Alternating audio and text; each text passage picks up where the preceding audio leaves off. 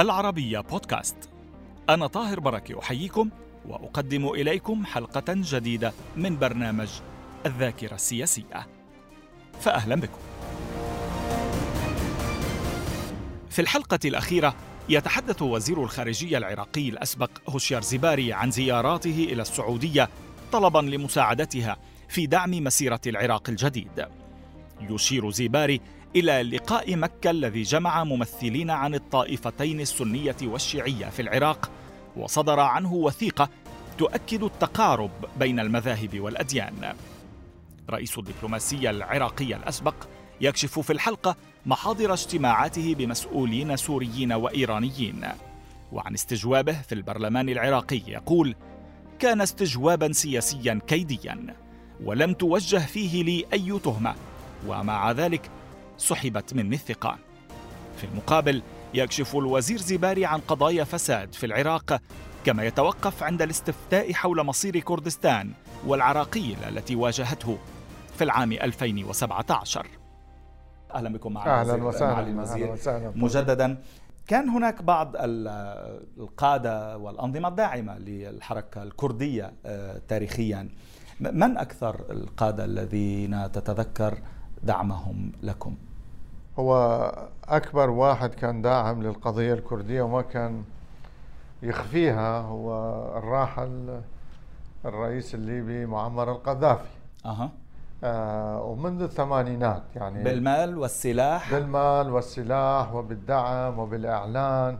م. وأتذكر مرة دخل علينا في اجتماع وزراء خارجية عرب في قمة سيرت القمة الوزارية ودخل بدون دعوة. وألقى الحضور محاضرة عن حق الشعب الكردي في حق تقرير مصيره وحقه في أن يكون ألقاها على الحضور. نعم. أن يكون أمة جارة للأمة العربية والفارسية. شو كانت منطلقاته؟ منطلقاته مبدئية حقيقة. نحن آه، نطلب حق تقرير مصير الشعب الفلسطيني. ليش ما الأمة الكردية الجارة الصديقة للأمة العربية أن يكون لها نفس الحق؟ يعني ليش نكيل؟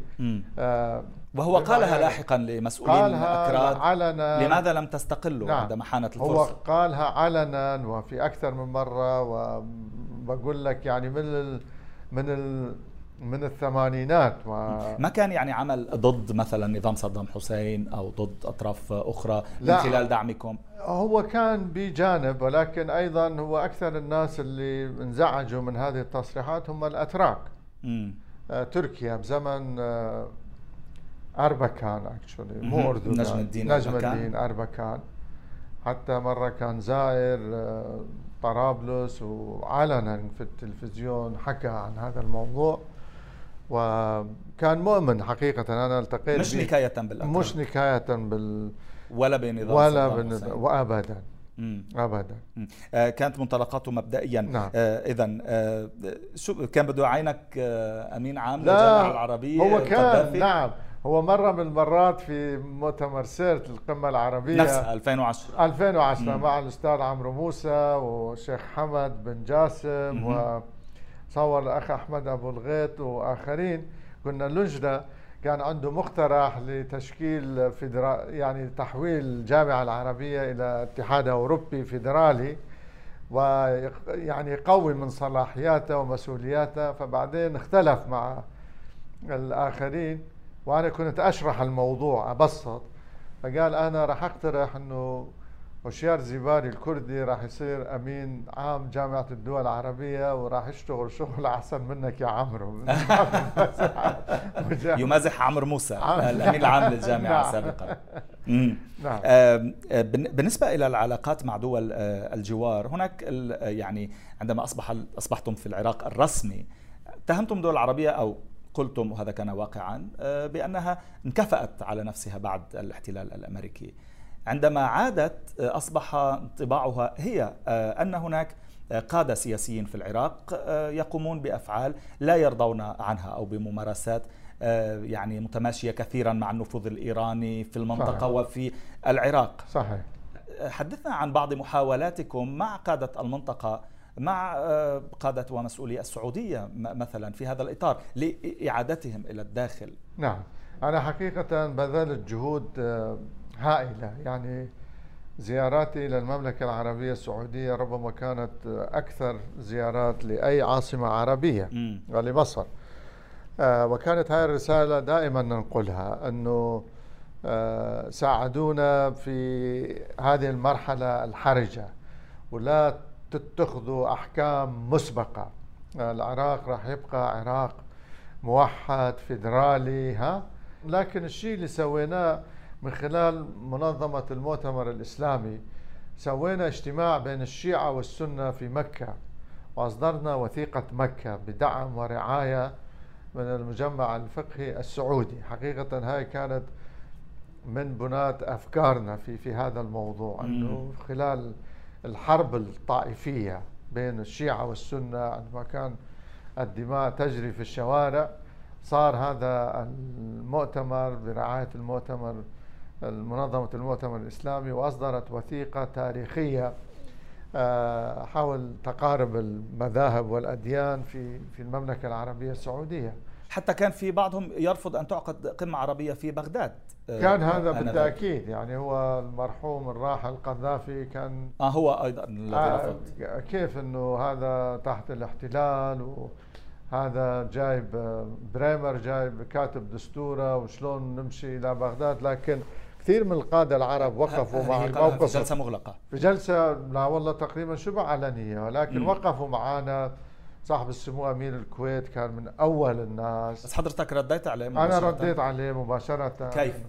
رديت عليه إنه الأخ القائد من بين كل هالقادة أنت الوحيد اللي كنت تدعمنا بالمال وبالسلاح وسياسيا وفي احلك الظروف. كيف هسه أهلك وإخوانك ومعارفك؟ ها اللي جاءوا للسلطة. تتركهم. تتركهم.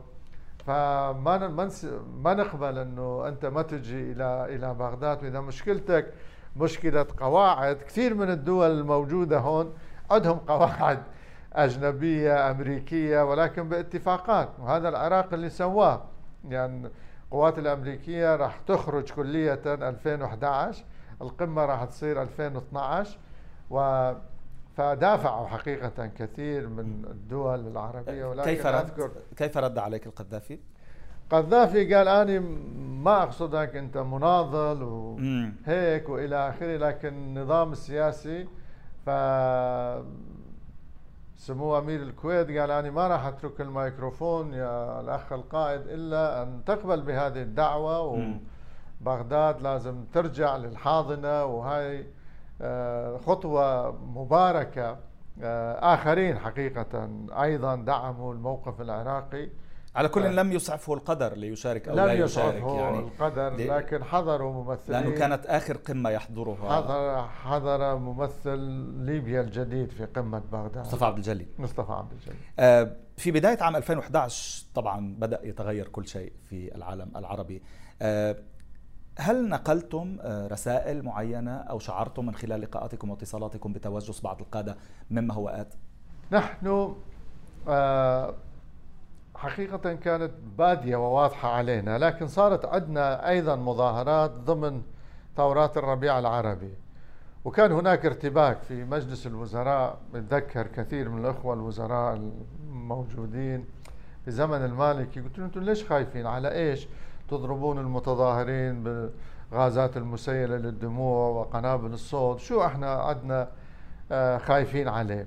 كل شيء اللي بيطلبوه في في ليبيا في تونس في سوريا آه، في اليمن إحنا مسوي. في عندنا دستور في تداول سلمي للسلطة في حريات في تعددية في تمكين للشباب للمرأة ها؟ فعاملوهم نظام جديد يعني نظام جديد. رغم الاخفاقات يعني, يعني المسائل اللي عم بيطالبون بها الشعوب العربية تقريبا إحنا مسويها فليش خايفين؟ نقلتوا رسائل للنظام السوري مثلا للنظام الإيراني. النظام السوري أمانة إحنا ذهبنا إلى سوريا في بداية آه، تشكيل الحكومة الجديدة آه، صادفت مع ثورات الربيع العربي في تونس وكانت بادية في مصر. الحكومة الثانية لنور المالكي. لنور المالكي مع تمام. الراحل الرئيس طلباني ووفد وزاري كبير. التقينا بالرئيس بشار الأسد وأركان الدولة كلياتهم. فاروق الشرع كان نائب الرئيس و... كان في رسائل مباشرة للقيادة السورية؟ لا بس في خلال الحديث قلنا لهم آه أنتم حاسبين حسابكم لهاي الموجة من التظاهرات الشعبية اللي بدها تصدر من من القاعدة وتطلع لفوق بسبب التهميش غياب الديمقراطية القمع التهميش التغييب حقيقة. المواطن العربي يشعر إنه ما له قيمة ما له رأي. فقال لا إحنا هاي الثورات هي لصالحنا وهي تدعم مشروعنا. القومي العربي المقاوم وضد الصهيونية ومصر راح ترجع إلى ما كانت عليه و... إلى بعد زوال النظام مبارك. نعم. من آه وجهة نظرهم فاختلفنا معهم في في التقديم في في الطرح إنه أنتم غلطانين بس آه انتبهوا على نفسكم أمانة. آه إلى إيران هل حملت كوزير خارجية رسائل من أنا حملت أكثر من مرة رسائل من الجانب الأمريكي أنه أنقلها مباشرة لهم. آه، إلى نظرائك إلى نظرائي وإلى القيام إلى الرئاسة الإيرانية وإلى آه، أكثر من مرة كان هناك معتقلين أمريكان في إيران. عبروا الحدود بطريقة غير شرعية مرة ثلاثة من آه، من العراق من الإقليم كردستان إلى واعتقلوا واحتجزوا نقلنا الرسائل. بأنه راح يكون في آه، تعامل مباشر أمريكي قصف عسكري مثلا آه، لا لا هاي كانت رسائل إنسانية إنه تساعدونا إحنا اصدقائكم بموضوع المعتقلين بس بمواضيع أخرى. لا في مواضيع أخرى. نقلنا الرسائل أكثر من مرة. كانت هناك استفزازات وتحرشات تصير في مياه الخليج العربي. م. يعني بين الزوارق الإيرانية السريعة و أيضا السفن والبوارج الحربية الأمريكية. تمام. وكانت تقترب إلى مسافات قريبة جدا منها. فأعطونا أكثر من مرة رسائل انه ننبههم إذا ما يكفوا عن هذه الاستفزازات فأن البحرية الأمريكية مستعدة للرد عليهم ومنعهم من الاقتراب أو تهديد. هذا كان حتى أيام أوباما أو هذا في نهايات عهد لا بوش. في نهاية عهد بوش. تمام لأنه يعني الطريقة نعم. اختلفت قليلا مع في اختلفت شوي نعم. حاولتم ثني الأمريكيين عن آه، الانسحاب بشكل سريع ما قد يؤدي إلى تدهور الوضع وهو ما حصل لاحقا على أي حال؟ نعم. هو إحنا اتفقنا معهم على اتفاقية سحب القوات أو تموضع القوات واتفاقية إطار استراتيجي. لكن حقيقة كان هناك رغبة عسكرية عراقية وأمنية آه وأمريكية لضرورة بقاء يعني بعد الانسحاب الشامل يعني قوة عسكرية كافية أمريكية تمام آه لمنع تدهور الأوضاع وأتذكر أنا أول مسؤول عراقي م. تحدثت مع الرئيس السابق آه، باراك أوباما م. حتى قبل ما يصير رئيس جمهور ينتخب كرئيس جمهورية آه، أمريكا كان في رحلة وفي جولة انتخابية تحدث معي هاتفيا لمدة حوالي نص ساعة أو أكثر. مم. ورسالتي كانت واضحة. خامة الرئيس إحنا سوينا الاتفاقات وهاي راح تخدمك لأن راح تأتي على شيء جاهز. ها؟ الإدارة السابقة مهدت لك الطريق لكن وضعنا غير متكامل وغير قوي والعراق لم يتعافى بعد كلية. فلا تنسحبوا بالسرعة العاجلة. ها؟ لأنه هاي كانت وعوده الانتخابية. نعم بالسرعة العاجلة لأن ممكن الوضع يتدهور والإنجازات التي تحققت سوف تتراجع وهذه الرسالة موثقة في مقالة افتتاحية لجريدة الواشنطن بوست تسلمت بعد الخارجية بعد 11 عاما في الخارجية صحيح. تسلمت وزارة المالية ولكن لم تطل البقاء آه، فيها صحيح. كسابقتها لماذا؟ والله لأسباب عديدة أولا للصراع الموجود كان اثنين حقيقة لحصول تكتل كبير ضدي. آه اتهامات الفساد يعني اتهامات اتهامات آه بسحب الثقة بهدر المال العام بدفع آه إيجار بيت أو عندي عدد من من, حمايات من المال العام. مسلحين آه، يذهبون إلى أربيل آه، بالطيارة وهذا هدر للمالعة هو كان يعني استجواب سياسي وكيدي حقيقة. ليش ضدك شخصيا؟ ضدي شخصيا لأن هذاك الفترة أو ضد ما تمثل. نعم. هذاك الفترة كانت العلاقة سيئة جدا بين الإقليم وبين آه. بغداد. وأيضا كان هناك حملة ثأرية بين حزب الدعوة ونور المالكي والإقليم. والمجموعات الأخرى. يعني رغم تأثيرنا والوعود التي قطعوها لنا سواء السنة أو أو الشيعة حقيقة يعني أنا لست طارئا على العملية السياسية أنا, أنا من بناة هذا الوضع العراقي الجديد. لكن ذهبوا إلى التصويت وصوتوا بعملية آه، تخريجية. وساهم في هذا الموضوع أيضا رئيس البرلمان. حقيقة اللي تواطأ معهم في بعض الإجراءات البرلمانية. رئيس البرلمان آنذاك سليم الجمهوري. نعم. تواطأ مع نور المالكي؟ تواطأ معهم نعم. وكانوا آخرين يعني نور المالكي أراد الانتقام هم حزب الدعوة نعم. معظم المستجوبين آنذاك كانوا من حزب الدعوة حقيقة. مم. الاتهامات كلها جاوبنا عليها. آه. يعني في البرلمان ولم بالوثائق نتردد بالأدلة. بالوثائق وبالأدلة. وكشفنا لهم حالات فساد في في تحويل العملات وإلى آخره بمقادير خيالية. تحويل العملات إلى أين؟ إلى برا إلى بنوك في الأردن في في في لبنان يعني ست ودائع شخصية؟ لا شخصية باسم بنوك. شخصية؟ لا لا مو شخصية, مو شخصية. باسم بنوك. إيه. ولكن ودائع خاصة بأشخاص يعني ولا؟ لا لا هي ودائع تحول. لماذا تحول؟ هذا سؤالي. هو من بيع المزاد العملة. في الفرق وترتيب إجازات تصدير وجلب لمسؤولين عراقيين لمسؤولين عراقيين كبار في السلطة. يعني حالة اكتشفناها خلال سنتين ونص 6 مليارات و400 مليون دولار محول إلى هذه البنوك. أوف. حقيقة المجموع لعدد من الأشخاص. الشخص شخص واحد؟ شخص يعني هو مالك بنك. مالك ولا مالكي؟ لا لا. هذا قوية ربما ما أعرف الاستفتاء على استقلال كردستان العراق 2017 نعم. هل كنتم تؤيدونه في ذلك التوقيت؟ هو التوقيت صار بخلف لكن مبدأ الاستفتاء كان مشروع. ضروري, ضروري. وعلى التوقيت فاتحونا كثير من الجهات صديقة الدولية صديقا الأمريكيين الأمريكيين يعني الأوروبيين ماذا قال لكم الأمريكيون فيما يتعلق بالاستفتاء؟ أمين العام لجامعة الدول العربية الأخ الفاضل أحمد أبو الغيط إجا وقلنا لهم زين انطونا موعد آخر غير هذا الموعد مم. يعني ليس هناك ما دمتم تقولون آه، نعم. فلنؤجل فلنؤجل متى؟ متى؟ آه ليس هناك وقت مثالي لكن نريد موعدا آخر لهذه العملية حقيقة الكل لم يعطي أي التزام في هذا الموقف م.